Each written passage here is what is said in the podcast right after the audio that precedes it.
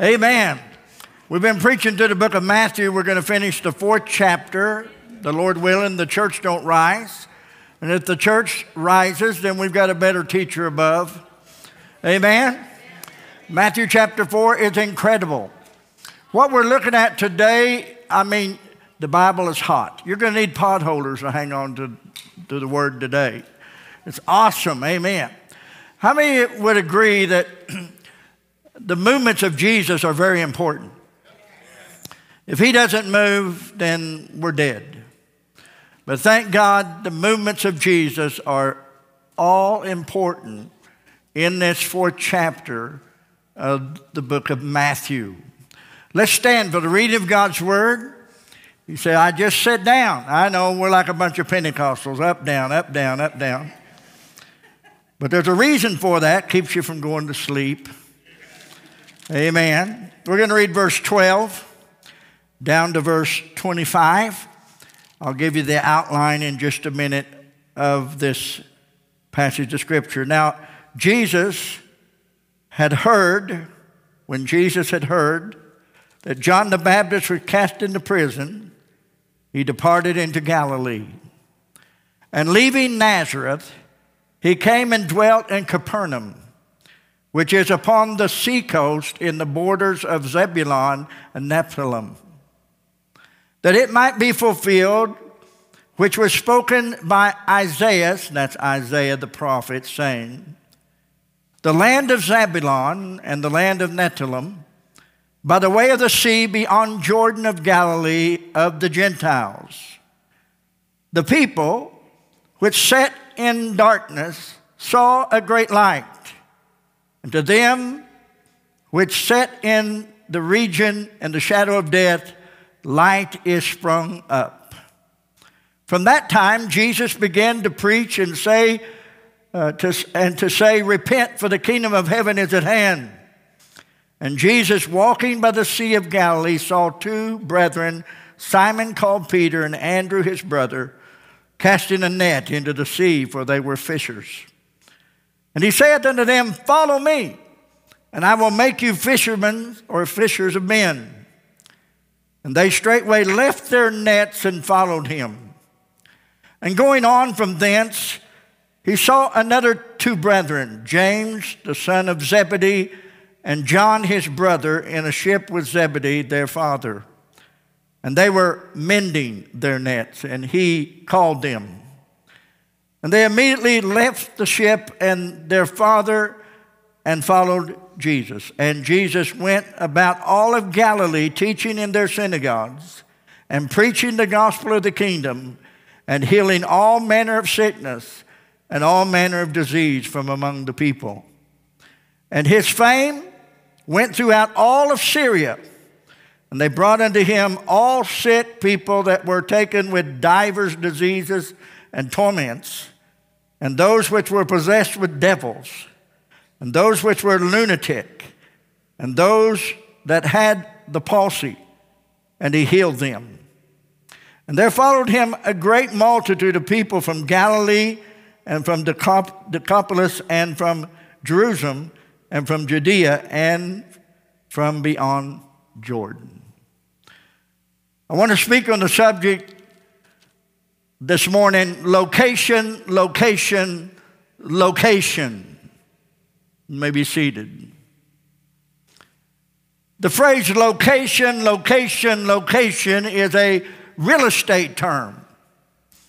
If you have a house by the seashore, it's worth more money than if you have a house in the desert.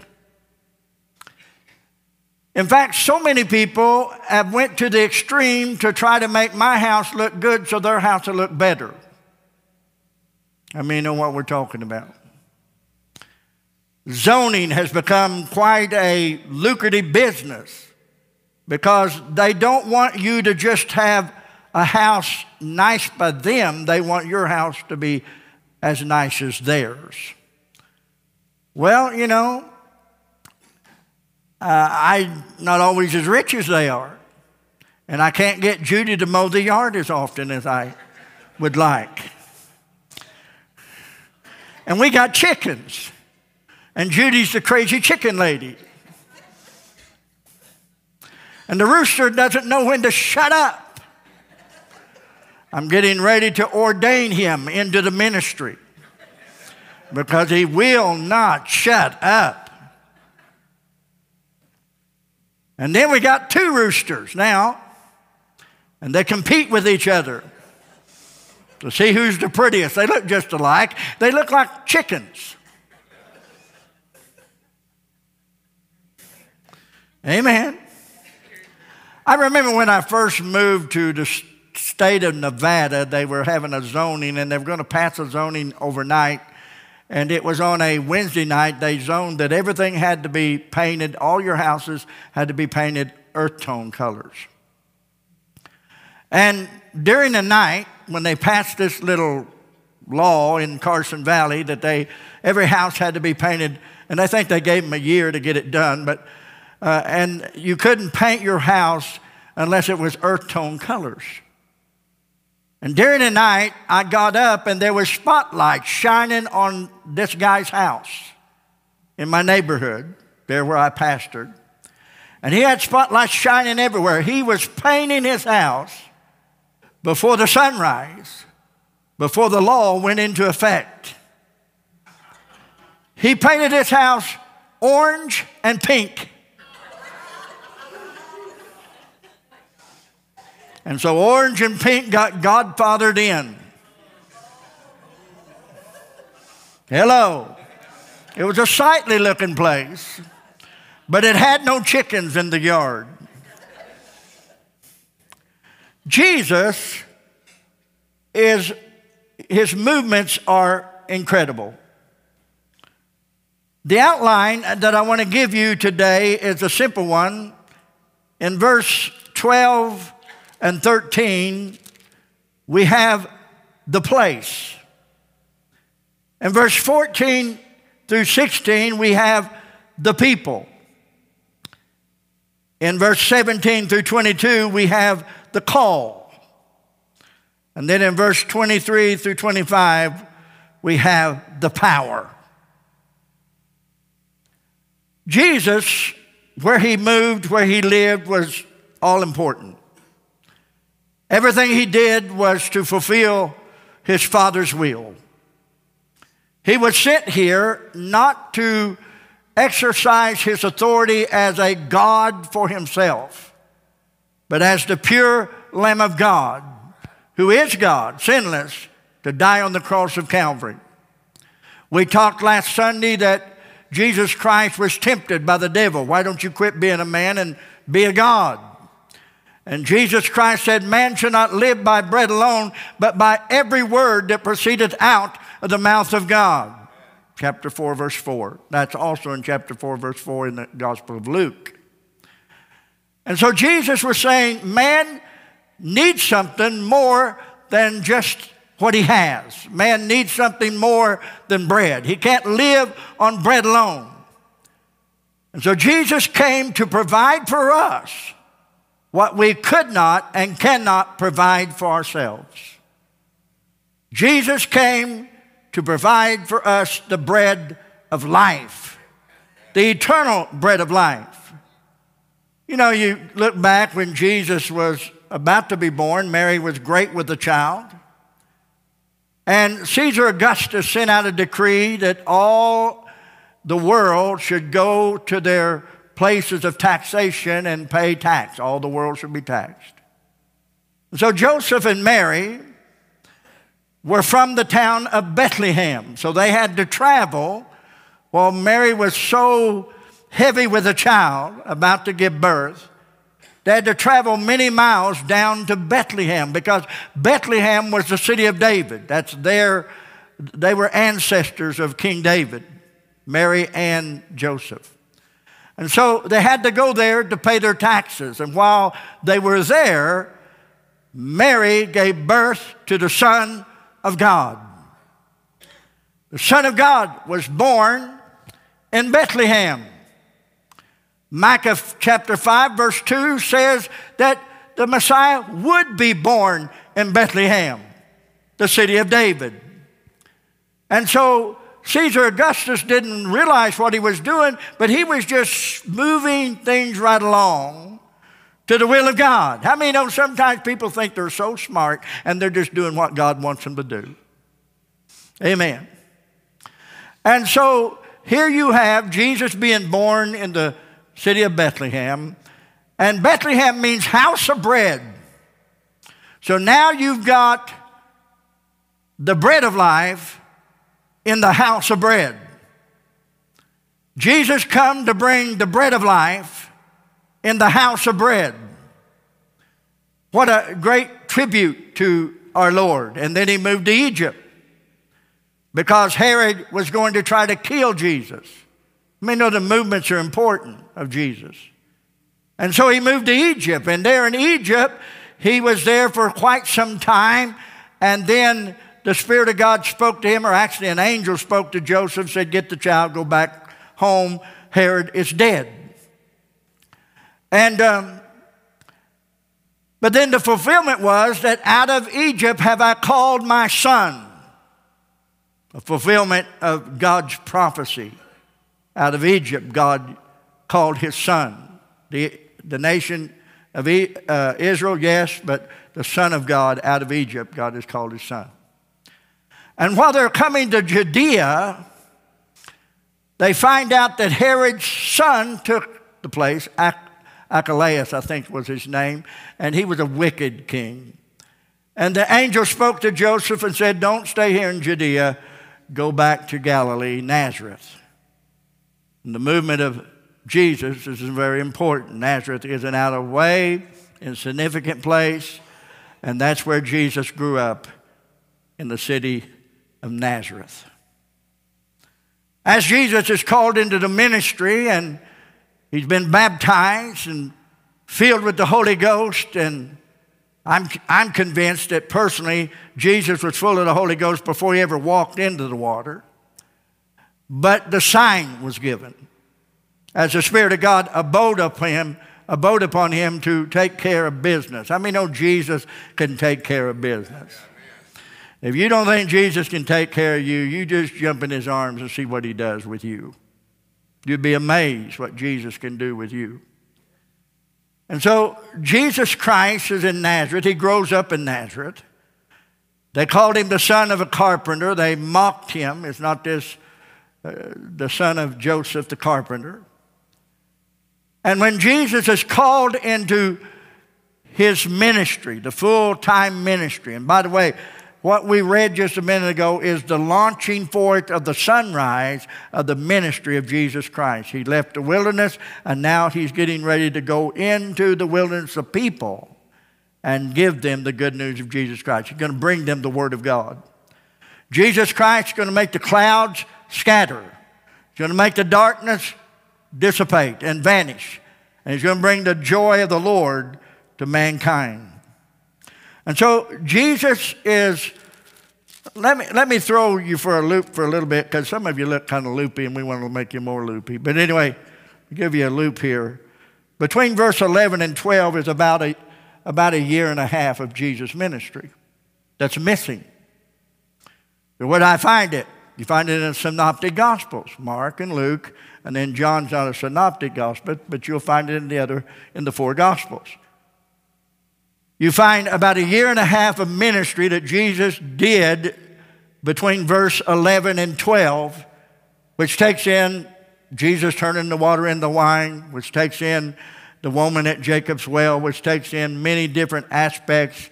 And, uh, but we're not here to teach the synoptics. We're not here to teach John. And we already taught verse by verse through John. We already taught verse by verse through Mark. We're here to teach Matthew. And Matthew is about the King of Kings, the Lord of Lords. Mark's about Jesus as the servant. Luke's about Jesus as the Son of Man. John's about Jesus as the Son of God, God in flesh. And so each of the four Gospels, the Synoptic Gospel, Jesus as a man, the Gospel of John, Jesus as deity, as God in flesh. Now, I don't want to labor you, but I want you to understand that it's important what, what Matthew is doing here. He's presenting Jesus as the king. And so though there, there's a, about a year and a half that's went past, um, Matthew brings Jesus Christ out of Nazareth. Now, of course, Jesus grew up in Nazareth. The Bible says when uh, Jesus had heard John was baptized, he, he, he left Nazareth and he came and dwelt in Capernaum, which is upon the seacoast. That's in verse 13, in the borders of Zebulun and Nephthalim. Now, do you want to know why Jesus left Nazareth?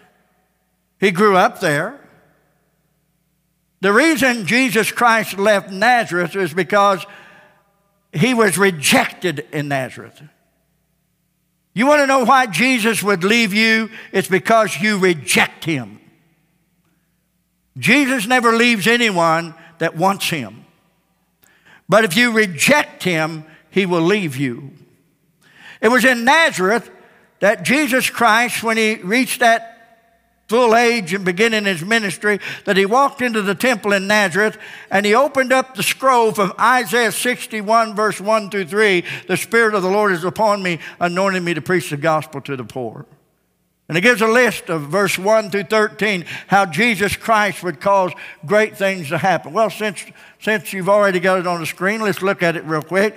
Isaiah 61, Jesus walks into the temple and here's, he takes the scroll uh, and he said, he reads it, the Spirit of the Lord is upon me because the Lord has anointed me to preach good tidings unto the meek, for he sent me to bind up the brokenhearted, to proclaim liberty to the captives and opening of the prison to them that are bound to proclaim, to proclaim uh, acceptable year, the acceptable year of the Lord, and the day of vengeance of our God, to comfort all that mourn, to appoint unto them that mourn in Zion, to give unto them beauty for ashes, the oil of joy for mourning, and the garment of praise whoo, for the spirit of heaviness, that they might be called the tree of righteousness, the planting of the Lord that he might be glorified. Now, after Jesus read that in the temple in Nazareth, the Bible says he closed the book, the scroll, and he went and sat down in a chair. That chair was reserved for the Messiah. No one sat in that chair. Only the Messiah sits in that chair. And the Bible says that when he sits in the chair, all eyes are upon him. It's kind of like when someone comes in here before you get to church and they sit in your chair. What's going on here?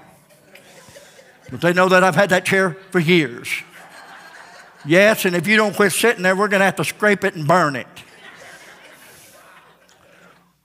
But Jesus sits down in that chair. All eyes were upon him, as if to say, I am the Messiah. I'm God. You find that in Luke chapter 4, verse 18. And then in Luke chapter 4, verse 28, it says, they hated Jesus.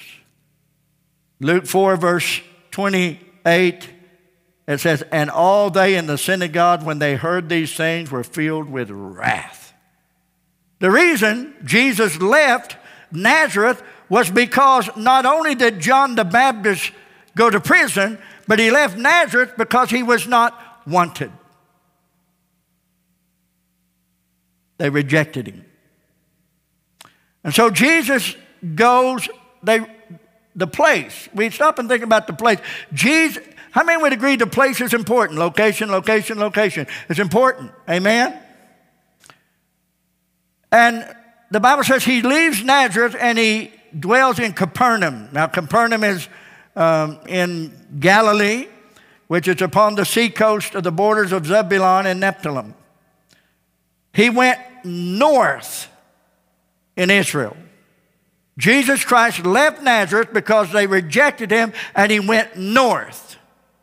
The Bible says that when he went north, verse 15, of chapter 4, it was the Galilee of the Gentiles.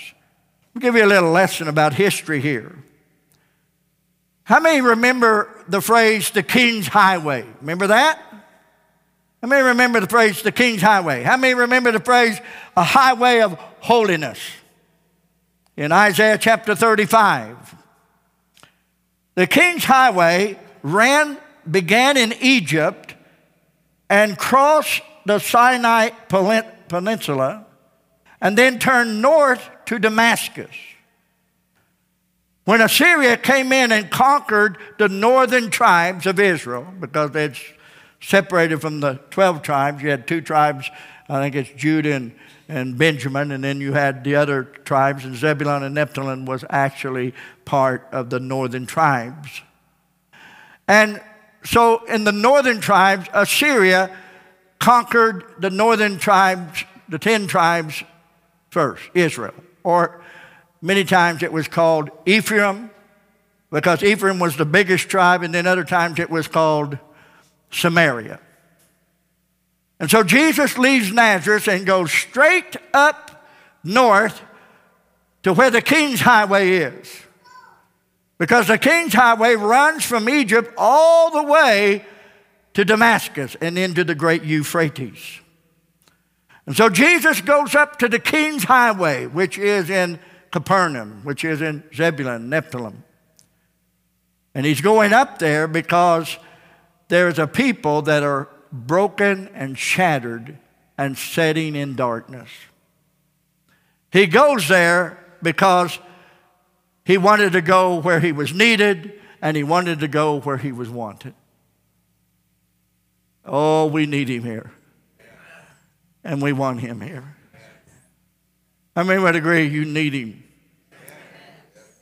And we want him. And so Jesus goes to the King's Highway. He's going to make it a way of holiness. Isaiah said it would be a gloomy, dark, hellish way, the, this highway, King's Highway. But in prophecy, it would become a highway of holiness. Isaiah 35. It'd be a highway of hope, a highway of joy. And so when the Assyrians came in and took the 10 tribes of Israel, didn't take them all. In fact, I think they let um, uh, Samaria part, uh, part of the uh, Zebulun and Nephthalim, uh, kind of left them there and they were mingled with other tribes and other people. The men married daughters that were not Jewish. And so there was a, and I, I, I'm speaking as a Jew now, don't get political on me, there was an infestation against the Jewish people in that day. A mix. Don't get political on me, just understand what we're saying here. And so the Samaritans were considered dogs. They were half Jew and half Gentile. Why? Because Assyria what they didn't take into Damascus in captivity, they left there and brought their women, their people, their nations into Israel, the northern kingdom. And there was a mingling with different nations. And as a product, they, they were called the Samaritans. And that's why the Samaritans were so hated. What's beautiful is that Israel left, that Jesus left Nazareth and went straight to the people that the Jewish people hated. He went to Samaria, Capernaum, the Gentiles. The Bible calls it the Galilee of Gentiles. And that brings me to not only the place, he went to the place, the northern part of Israel, and there, that place where there was darkness, there was pain, there was horrific hurt and rejection. That brings me to the people. Verse 14 says that he went to Capernaum, or that northern part of Israel, that the scripture would be filled, fulfilled. And that's in Isaiah 9, verse 1 and 2. That the land of Zebulun and the land of Nephthalim by the way of the sea beyond Jordan, Galilee of the Gentiles. Don't miss that. And look at verse 16. The people. The people. Isn't that beautiful? The people. God so loved the world that he sent his only begotten Son. Why? Because of the people. God loves the people. God wants to help the people that's in trouble, the people that's in darkness, the people that's in shame, the people that's hurting. The people which sat in darkness saw a great light, and to them which sat in the region of the shadow of death, light has sprung up. The sunrise of the ministry of Jesus Christ began to shine, and the clouds began to scatter, and the glory of God began to move, and lives began to be changed because Jesus came to a people that needed Him, and a people that wanted Him, and a people that was not too good for Him, and a people that was not full of religious starch and not caring about their lives. Jesus came to the blind, the halt, the lame, the dying. He came to the sinner. He came to the gutter trash. He came to the guttermost and he saved them to the uttermost by the power of his words and the gospel of Jesus Christ. Woo! Praise God. Jesus Christ came for the people.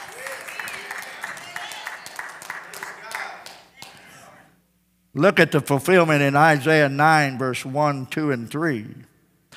Nevertheless, the dimness shall not be such as was in their vexation. When at the first he lightly afflicted the land of Zebulun and the land of Naphtali, and afterward did more grievously afflict, afflict her by the way of the sea, beyond Jordan, in Galilee, of the people, the nations. Did you see that? How many see that? The people. Where it says, beyond Jordan in the Galilee of the nations, means beyond Jordan in the Galilee of the people. And the people that walked in darkness have seen a great light. They had dwelled in the land of the shadow of death. Upon them hath the light shined. Thou hast multiplied the nations, not increase their, uh, not increase their joy. The, they joy before thee according to the joy in the harvest, as men rejoice when they divide the spoil. In other words, God brings joy to the people.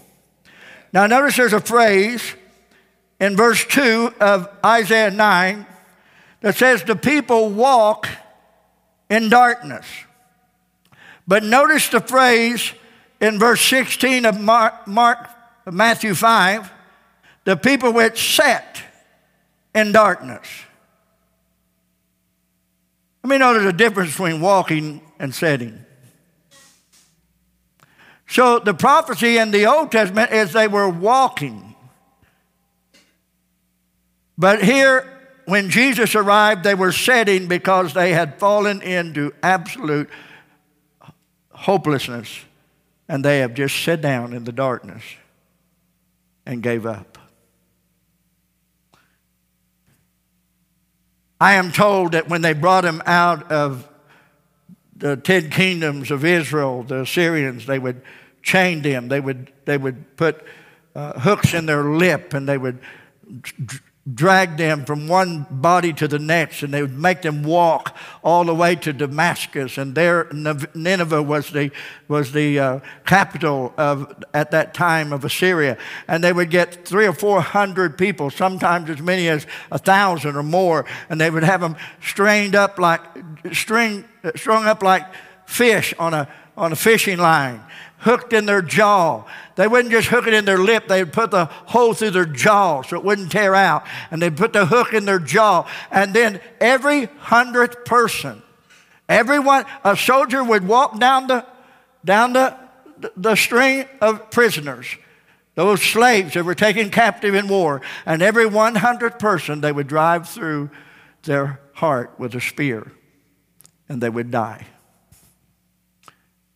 And the rest of the train of slaves would drag the dead bodies behind them. And that's what Jesus had in mind.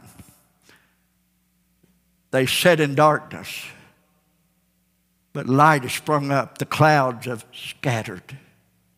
And the sunrise of the ministry of Jesus Christ begins to shine for those that have sat down in darkness The pain has got so bad they can't walk. The pain has got so bad they can't live. The pain has got so bad they can't hardly exist. And they've just sit down and said, I give up. What's the use? And Jesus calls the clouds to scatter away. He makes his ascent up into the northern part of Israel. Location, location, location. And he goes to the King's Highway, the highway of holiness. And he brings word to those people who sat in darkness. And the light flashed all around them. And the good word of God brought light to their soul, them that sat in darkness. I can't just sit here. I can't just stand here. I have to feel something. Woo! Praise the Lord. It makes no difference how defiled you may feel. It makes no difference how bad you've been in your past. It makes no difference how horrific you've had as a child growing up. It makes no difference how much horror, uh, horror and, and agony that you went through. We have a God that can step right up to the darkness of your world and speak the light of God and tell you that God is a big God and God is a saving God and God is a powerful God and God can call you out of darkness into His marvelous light and we can be the generation and the nation giving praise to God for we are a royal priesthood, a holy nation, a, a, royal priesthood praising God, giving praise to God, that we would show forth the praises, the light, the glorious gospel light of Jesus Christ. Hallelujah. You know, most people's problems is they just sit there. Really, I'm, being, I'm not being sarcastic. Most people's problem is they just sit there. And so many people sit there because they have been in that train of torture. You have hurt, you have been hurt, you have been broken. People have hurt you, circumstances have hurt you. But Jesus goes right up to Zebulun and Nephthalim, and he goes and makes his headquarters Capernaum. That's where he made his headquarters. There were several million people living in Galilee in that area, and he made his headquarters Capernaum. Because from Capernaum, he's going to scatter the darkness all across the world. He's going to dissipate it. He's going to bring light and goodness to the Lord. Now, Jesus is walking, he's on the move, and he's getting ready to call some people. Let me point out something real quickly um, that maybe you missed. Uh, the Bible says when John the Baptist was in prison, then Jesus went to Galilee. Now, realize there's been a year and a half passed by here, a lot has happened. We know why John the Baptist went to prison. We'll find that later on in the book of Matthew. It gives us the details of what happened. And so Jesus is actually beginning his ministry and I want you to notice this. Verse 17. From that time. From that time. Did you know there's only one other place in Matthew where it says from that time? When Jesus went to high north, to the people that sat in darkness,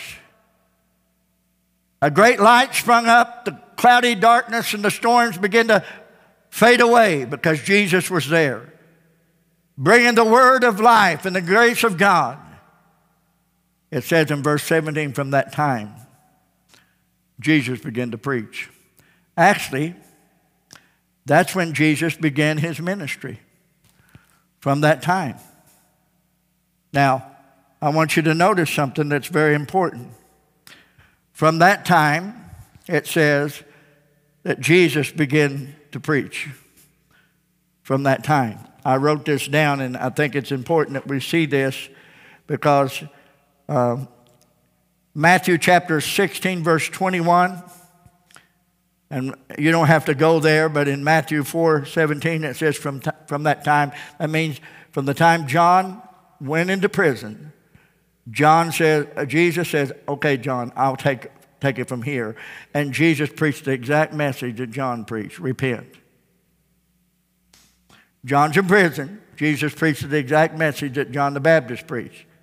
But here's what he said.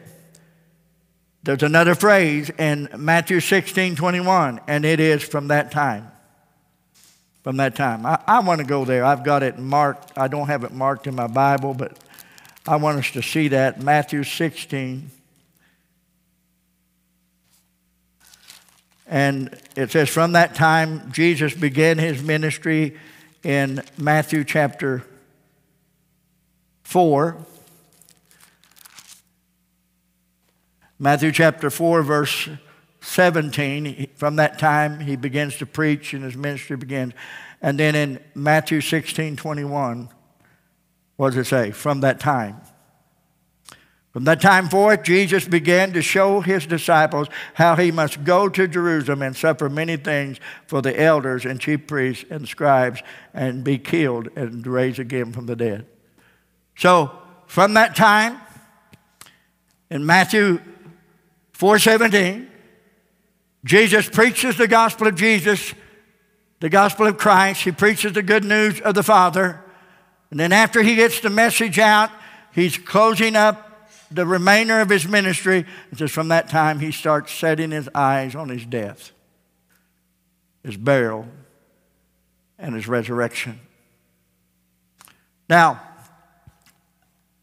I, uh, I want to talk to you about the call. Did you know that it's important that you understand when God's calling you? Have you ever heard someone say, Well, I'm too busy? God called, but I'm too busy. You weren't busier than Peter and Andrew. Verse 17 through 22, the Bible says he preached, Repent, the kingdom of heaven is at hand. How many know your hand's pretty close to you? Your kingdom of heaven is at hand. And Jesus, walking by the Sea of Galilee, saw two men, Simon and Peter, and Andrew, his brother, casting a net into the sea, for they were fishermen. They were putting their net in the sea. How many would agree they were busy? They were busy. But they were not too busy for Jesus. But in verse 19, he said unto them, Follow me and I will make you fishers of men. And they straightway left their nets and followed him. Jesus called them, they followed him. They left their nets. Then Jesus comes, verse 21, on from thence, and he sees two other brethren, James the son of Zebedee, John his brother, in a ship with Zebedee their father, mending their nets. Notice in uh, Andrew and Peter was fishing with their nets, but John and, and uh, James was mending their nets, and he called them. Verse 21 Jesus called them while they were mending their nets. They were busy. And immediately left their ship and their father and followed him. If you're waiting for a convenient time to follow Jesus, it will never come. Jesus goes after busy people. Jesus went and came to Peter and Andrew. They knew about. This is not the first encounter that Andrew and Peter had with Jesus. In fact, Andrew was one of the disciples of John the Baptist, not the first encounter. But there came a time when God said, Okay, Jesus said, Okay, I want you to follow me. And the Bible says that when he said, Follow me, they left their nets they left their ships, they left everything, and they followed Jesus. Some of you need to leave your picnics. You need to leave your pleasures. You need to leave your little petty world. You need to leave your little lazy agenda. You need to leave your little dying rituals. And you need to follow something worthy to follow. And his name is Jesus Christ. Ouch, that hurt. But that's the truth. James and John. Remember, he says to James and John, the sons of Zebedee, Follow me. Immediately, verse, he called them. I, I want you to hear the word, he called them. Verse 21, the last three, three words, he called them. And immediately after and immediately left the ship. They left the ship and their father and followed him. What did they do? They left their boats, they left their occupation, they left their security, they left their father, at least James and John did. They left their nets and they followed Jesus Christ because Jesus Christ called them.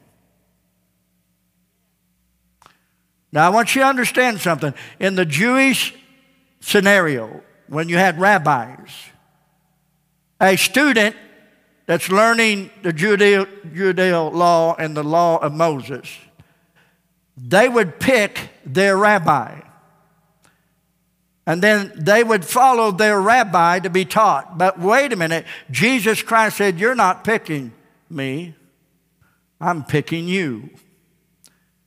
I'm going to pick the one that's busy. I'm going to pick the one that trusts me. I'm going to pick the one that will know me. I'm going to pick the one that cares. I'm going to pick the one that'll be profitable to me. Uh, uh, listen to me. Listen to me. Listen to me. John 15, verse 16, you have not chosen me, but I have chosen you and ordained you that you would go and bring forth fruit, that your fruit might remain. I want you to know the Father God gives you to Jesus Christ, and Jesus Christ just walks among the crowd and he calls you. And when Jesus Christ calls you, it may mean some discomfort in your life. When Jesus Christ calls you, it may mean that you have to leave something behind. There are way too many people dragging their nets behind and dragging their behind too. That they need to follow Jesus Christ. You know the old saying, the lightning bug is a bright little fella, though he doesn't have any mind. He goes through life with his headlights on behind. And there are so many people today that go through life with their headlights on behind. I want you to know I didn't choose to preach, God chose me.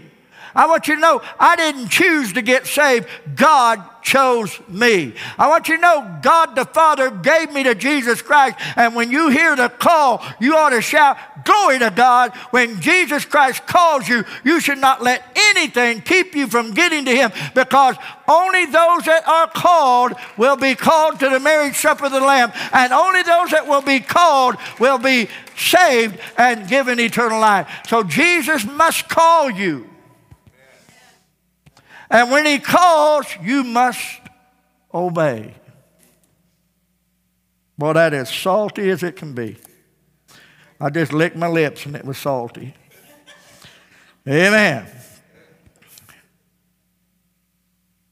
Now, I want you to understand that God the Father, let, us stop and think about it. God the Father chose who? Abraham. He chose Jacob. God the Father chose Moses. God the Father chose Joshua. God the Father chose the one he wanted to choose. And Jesus Christ comes among us and he chooses us. I wonder who in this crowd Jesus would look at and say, I'll choose that one, and I'll choose that one, and I'll choose that one, and I'll choose that one. And you'll point at yourself, You talking to me, Lord? And he'll say, Yeah, your heart's burning. I'm talking to you. Follow me. You want to be saved, you better start following Jesus Christ. But it, because it isn't a handshake at the preacher at the front of the, uh, of the auditorium, a handshake and uh, joining the church. You, you are saved by being born again into the body of Christ. It isn't a handshake that's going to change your life. It's a heartburn that moves inside your soul and God choosing you and you saying, Yes. That makes it a little more complicated, doesn't it? Wow. What'd they leave? They let, and God will require, will require you to leave some things. Serious. The lady at Jacob's well, what'd she leave? She left her pot. She left her water pot. I know somebody said, oh, she, I didn't know she smoked it. No, her water pot. She left her pot. Amen? James and John. You guys listen too well. Uh, the, the disciples left their ship. Matthew, we find in the chapter 9 of Matthew, 9 verse 9, Matthew leaves the tax table. He leaves his table where he is a tax collector. Matthew leaves. He leaves the world he knows. He leaves the friends he has. He leaves it all. And I want you to know when you leave, if your friends are not worthy of Jesus Christ, God will require you to leave those friends that are not worthy of Jesus Christ. He will require, require you to leave those friends. He will not require you to be unkind. He will not require you to be stuck up, but He will require you to fellowship with of your own kind. He will require you to be part of your own kind. He will requ- require you to go to church. He will require you to read His Word. He will require you to worship and to praise God. He will require you together with the saints of God, for we are together in the name of the Lord Jesus Christ. And when you follow Jesus, it means you leave the old, old toxic friendships behind. You leave the old darkness behind. You leave the old wickedness behind, and you follow Jesus Christ and you don't drag the net behind you. You let it go and you don't repair the net. saying, well, I might need this later on. Let me repair the net. Get away. Go to Jesus Christ. He still feeds the multitude. He still turns water into wine. He's still your God and He can take good care and take you through and in the end take you to heaven. Woo! Praise the Lord. I remember when I first got saved, my buddy who was a drug pusher, my buddy who was a drug pusher, I said, my buddy who was a drug pusher, I got saved. He came to my house and said, I heard you became a Jesus freak. And I said, Well, I don't know what you call it, but if it's a freak, I'm a freak because I've decided to follow Jesus. He said, I guess and, and my friend said, I guess we won't be running around together, will we? And I said, No, we won't. And we didn't for a long time. But he sat right here in this church a few years ago and he gave his life to Jesus Christ. And he followed Jesus. When I was baptized in the Finley River, it was ice cold. You could hear the ice cracking on the other side. When I was back, and I think Scott went through this torment at one time. It was cold then, wasn't it, Scott? You got baptized in ice water. Uh, you know, it would be much better to follow Jesus in August. and I got baptized early. It was still ice on the river. When I went under, I could hear the ice crack. And as I come up out of the water, I looked and there was my buddy that was an old drug pusher just shaking his head, just shaking his head. But years later, he sat in this auditorium and gave his heart to Jesus Christ. And today he's in heaven. And one day we're going to go up there and meet together and we're going to shake hands together in heavenly places. And I'm going to say to Larry Marcus, I left my pot. And he's going to say, I left my pot.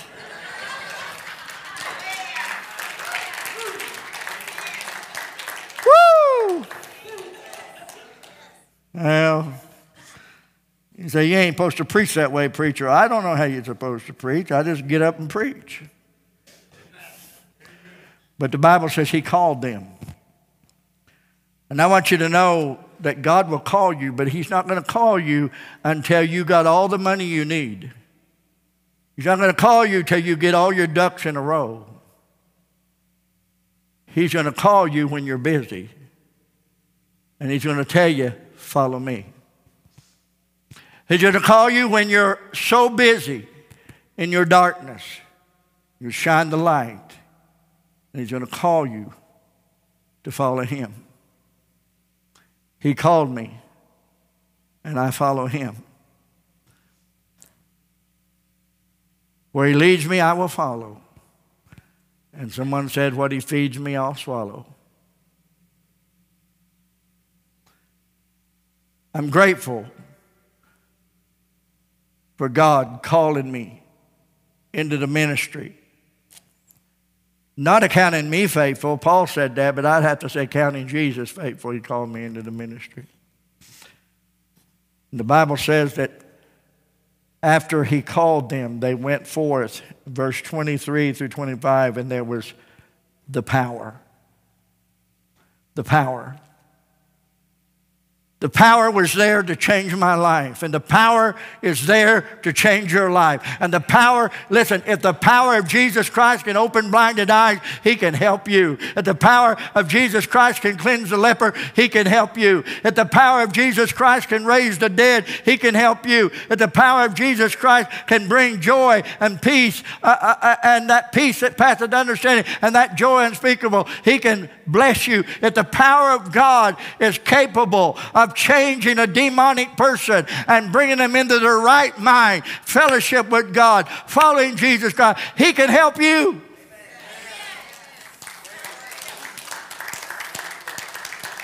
Say, well, I've said no to Jesus too many times. You, you, know what's beautiful? He went by and told James and John, follow me more than once. He came by and told Peter several times. You know, it was, it, it was a graduation.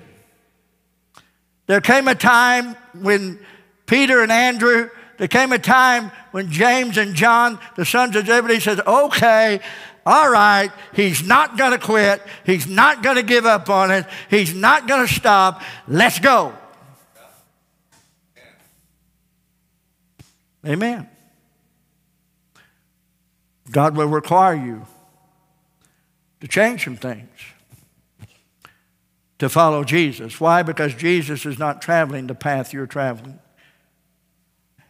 Amen. We gather in a good crowd. Thank God for a good crowd today. Thank God for how many can sense the Holy Spirit in this place? Oh, I tell you, so awesome. Amen. I heard the story. It kind of teaches us that we need to birds of the feather flock together. And an old farmer went out and shot some crows in the air. And a parrot fell to the ground. And the parrot would not stop saying, Wrong crowd, wrong crowd.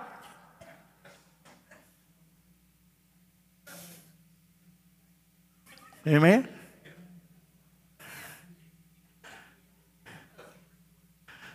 You like them parrot jokes? I got one more I'll give you. Some of you heard it before, but I'm going to tell you another one. This guy, this guy had a parrot. He put it out on the sidewalk. He was a store owner, and uh, uh, the parrot was, you know, kind of uh, uh, getting some sun, and the parrot was vocalizing, and this, this woman could have been a man, man or a woman. Today it could be both. Anyway, somebody walking by, and the parrot said, ah, ah, You're ugly. Ah, you're ugly. You're ugly. She shook the cage and said, You shut up. I'm not angry, he or she. Went into the store owner and said, Look, if you don't make that parrot quit telling me I'm ugly, I'm never going to go to your store and buy another thing. So the man went out grabbed the parrot out of the cage, slapped the parrot, and feathers just went everywhere. And he said, Look, you're, you're driving my customers away. You got to quit telling this person they're ugly. Stuck the parrot back in the cage. The not so pretty person walked by again. And the parrot cocked his head and said, You know, ah, you know, ah.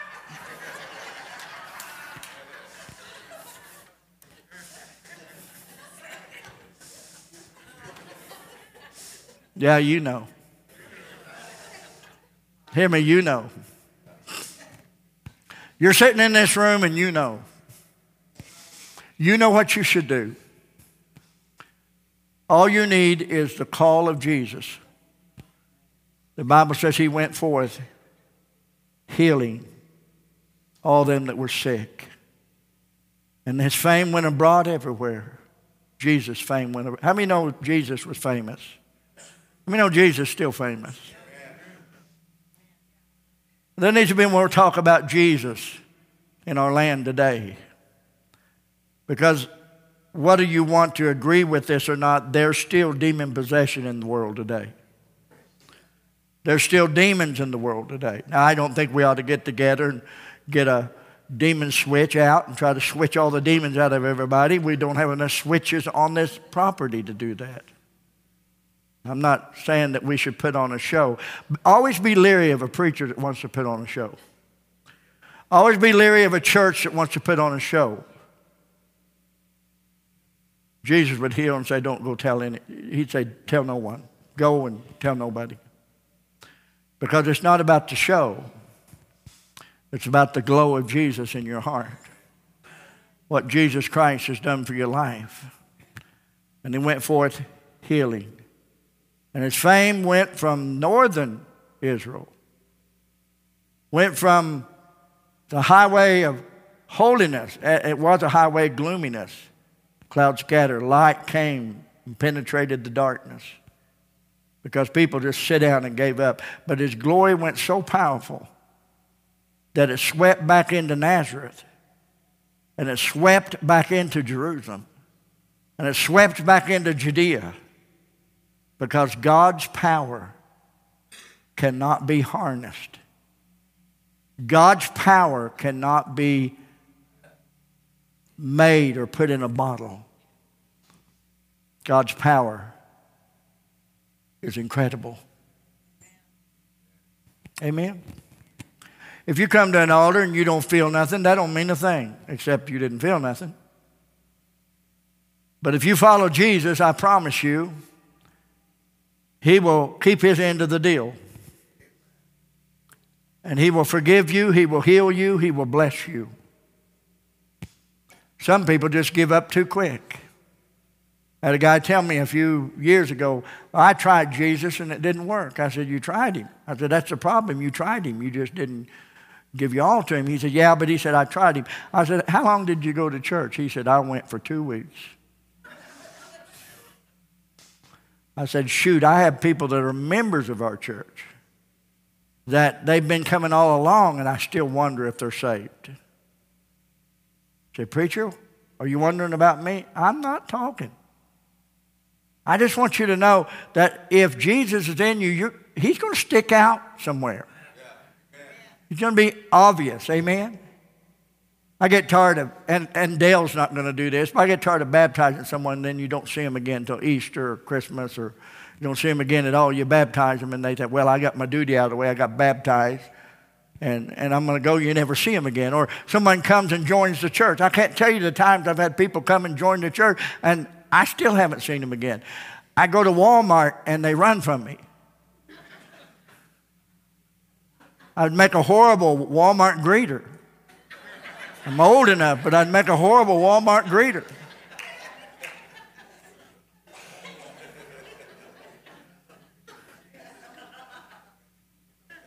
And I've had people join the church and leave, never come back because they thought, well, that's good enough. Like the two preachers that got together and the belfry, their, their bell tower was full of bats. And the one preacher said, I can't get rid of the bats. And he said, Have you tried ringing it? Have you tried praying? He said, We've tried everything. And the other guy seen the other preacher a week later and said, We got rid of all the bats. He said, How did you get rid of the bats in your bell tower? He said, We just voted them into the church, and they've been gone ever since.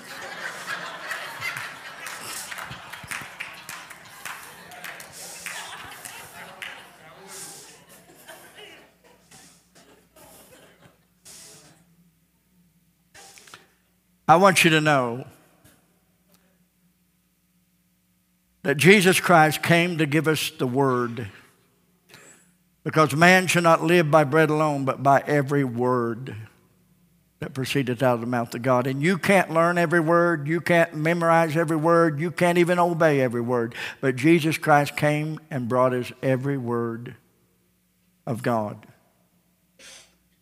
And He's telling you today you have not chosen me, but I have chosen you. And I have ordained you, John 15, 16, that you would go forth, produce fruit, that your fruit might remain. You see, God chose Abraham, Isaac, and Jacob, Moses. And Jesus chose Peter, Andrew, James, and John. They didn't choose him. Jesus chose them. And you need to be very sober and very anxious for Jesus to call you.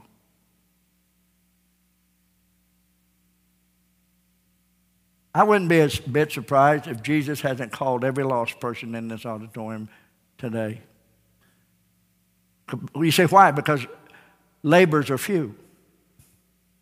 The harvest is plenteous, the harvest is ripe, labors are few. Why do I believe that every lost person in this room right now, Jesus Christ is calling? Because the Bible says many are called.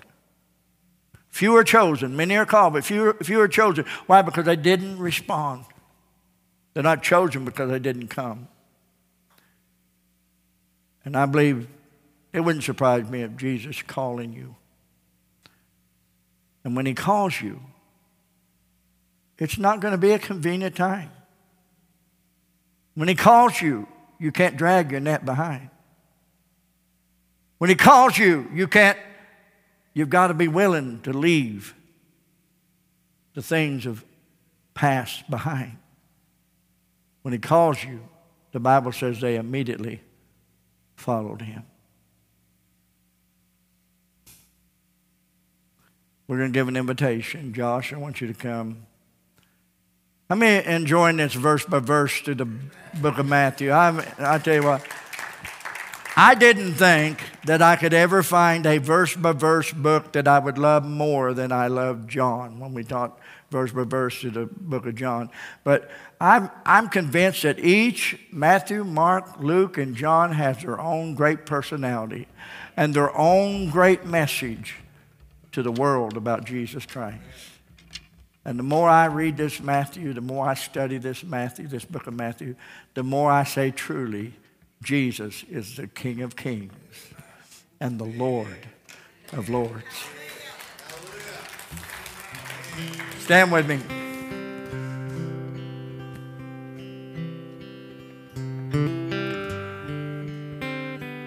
Can you hear in your heart right now? Come and follow me. Can, do you hear the words? Do you hear Jesus calling you? The Bible says he called James and John, and they followed him. A God that's so majestic, a God that's so powerful, cannot do anything for you until you hear and follow his call. So I'm asking you today, follow his call. Altars are open. You're not coming to an altar. You're not coming to a church. You're not coming to me. You're coming to Jesus because you're obeying his call to follow him. See, it ain't, it ain't about saying, well, I accept him today and then you go about your merry way. It's about following Jesus. It's about following My question is, are you following Jesus? Altar's open.